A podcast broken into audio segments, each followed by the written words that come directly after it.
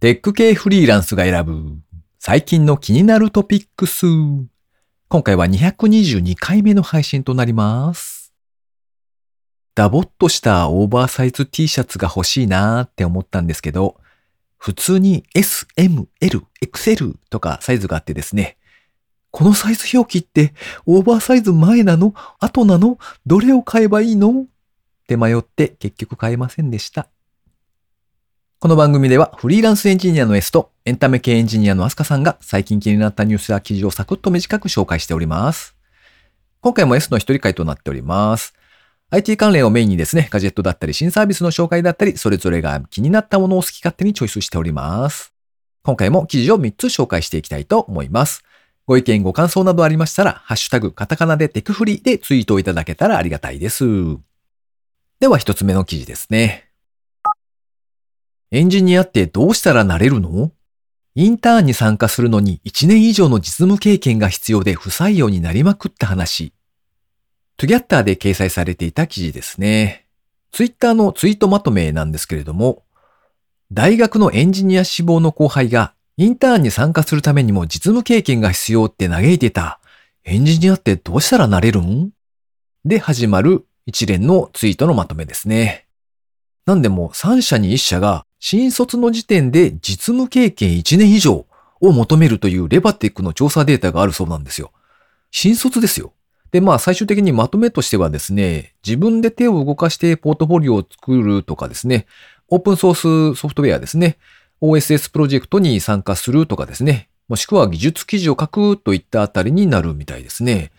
で、ツイートの中では、インターンの採用に携わっていた人のツイートもありまして、キータやゼンの投稿というのは、実務経験としてカウントしていたみたいな、そんなツイートもありましたね。新卒なのに実務経験が求められるってすごい不思議だなと思ってちょっと取り上げてみました。エンジニアの採用はなかなか難しいのが続いているみたいですが、ほほーという感じですね。では、二つ目の記事ですね。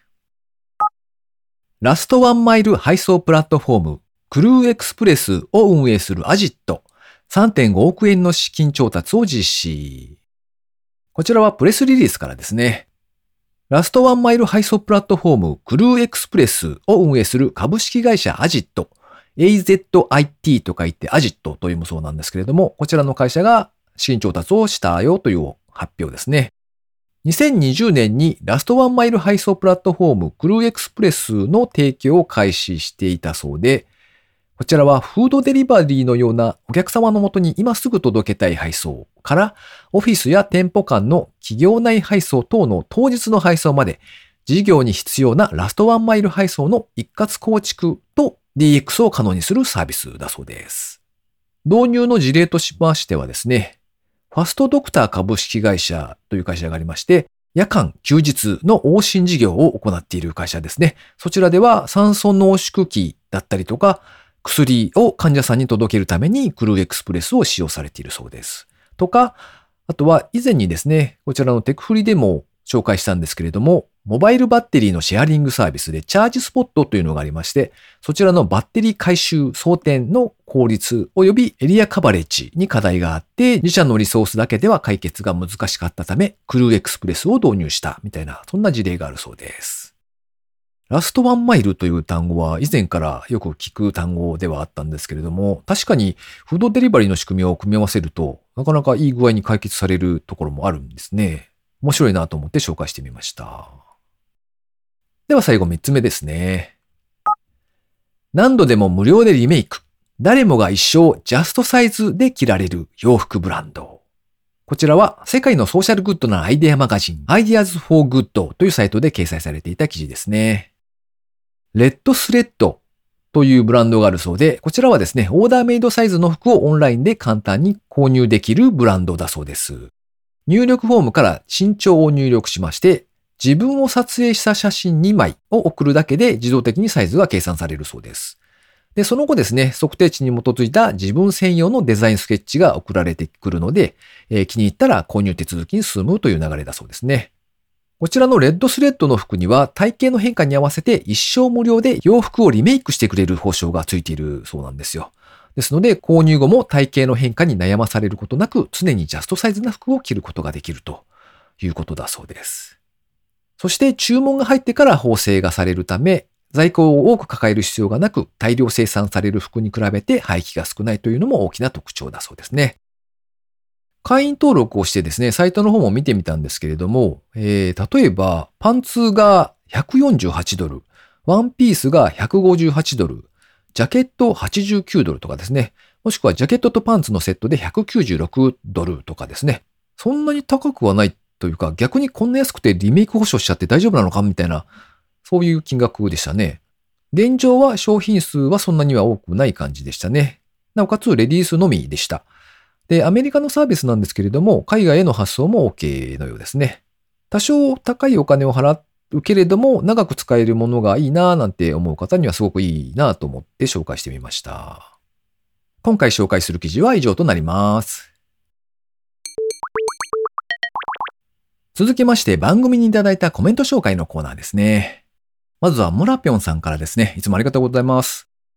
私も昔は金曜ロードショーをみんなで見てましたが、最近はなくなりました。配膳ロボットはまだ実際に見れてないんです。いつかは見たいです。お酒飲みながら、お菓子食べながら絵を描く。気になります。私もゴールデンウィークは地元戻るだけで何かするわけでもないんで何かイベント参加したいです。それから、フリーランスとして働くにはかなりの覚悟が必要なのですね。7分間の個人通話って私もかなり絶妙だなと感じました。趣味でつながれるのはすごく楽しいので使ってみるのもありですね。ライブフォーエバーすごいですね。これが普及すると私も100年後の人たちと会うこともできるのかもしれません。そしてそして、歯磨きはまさに歯医者に行ってる感じなのかなと思ってしまいました。ロボットアームを使って超一流選手のラリーを私にもできますかねアマプラでウォッチパーティーできるんですね。見てみたいな NFT 交流会すごく楽しそうですね。キャバクラに連れて行かれるのは面白すぎます。笑い。と、三つほどコメントをいただきました。ありがとうございます。すいません。あの、貯めてしまいました。申し訳ないです。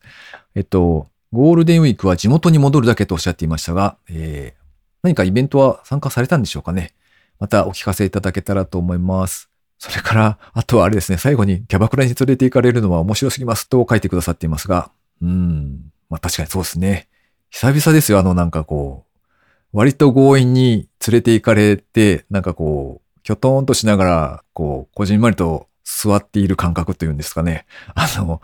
どうしていいか本当にわからないので、あの、こうすごい丁寧に、あの、キャストの方たちと世間話をするっていう。で、連れて行ってくださった方はやっぱりすごい慣れてるんですよ。で、もう、キャストの女性の方たちとのそのやりとりとかも、もうなんか、バラエティショーを見ているかのような、その、こう、やりとりというかですね。盛り上がってるな、みたいなのをこう眺めながら、あの、自分の横にいらっしゃる方とこう静かにお話をしているみたいな、そんな構図でしたね。うん。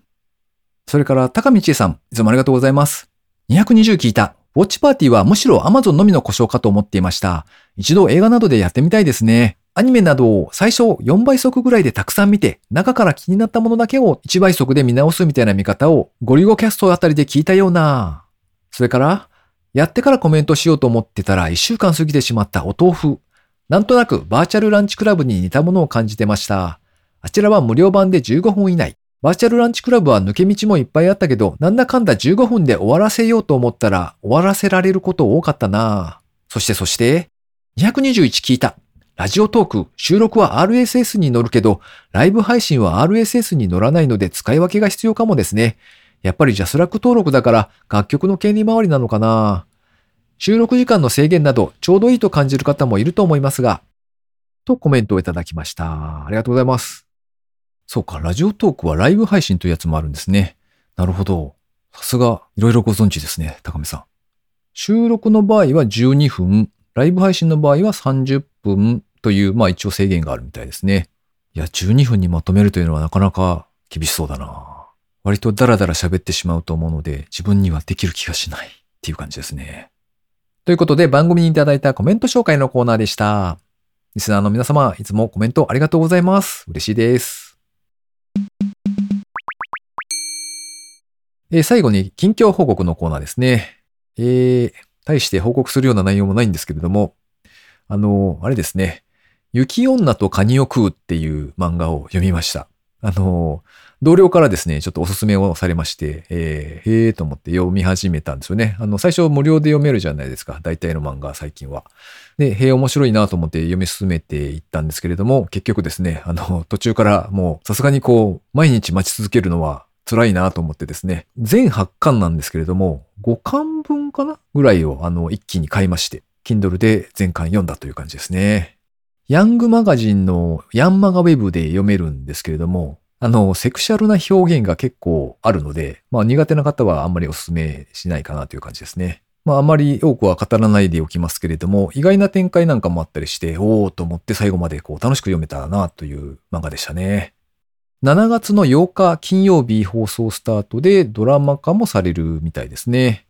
リンクを貼っておきますので、もし興味がある方がいらっしゃれば読んでみてください。最初の何話かは無料で読めるかと思います。この番組へのご意見ご感想など絶賛募集中です。ツイッターにてハッシュタグカタカナでテクフリーをつけてつぶやいていただくか、ショーノートのリンクからですね、投稿フォームにてメッセージをお送りいただけたらありがたいです。スマホ用にポッドキャスト専用の無料アプリがありますので、そちらで登録とか購読とかをしておいていただきますと、毎回自動的に配信されるようになって便利です。Spotify、Amazon Music でお聞きの方はぜひフォローボタンをポチッとしておいてやってください。いや以前、あの、ちょっとこの番組でも喋ったと思うんですけれども、あの、寝ようと思って、こう、寝入った瞬間に息が止まるみたいなので、苦しんでいるという話をしたと思うんですが、えー、ちょっと、近くのお医者さんに行った結果、あの、この先のことを考えると、手術で治した方がいいよねという話になり、先日ですね、紹介状をいただいて大病院の方で、あの、診察をしました。で、まあ結果ですね、9月かな？に、あの、一週間ぐらいこう入院する形になるようです。いやー、もう手術どころか入院も初めての経験なので、あの、ちょっと、あーってなってますね。いやいや。まあまだしばらく先ではありますが、それまでになんか結構いろいろ、一日入院して、いびきの状況検査とかですね、そういうのをやらないといけないみたいで、何ステップかあるという感じですね。さてさて、手術の結果、クオリティオブライフが、QOL が上がるのかどうか、また報告したいと思います。今週も最後までお聴きいただきありがとうございました。それではまた。怖いよ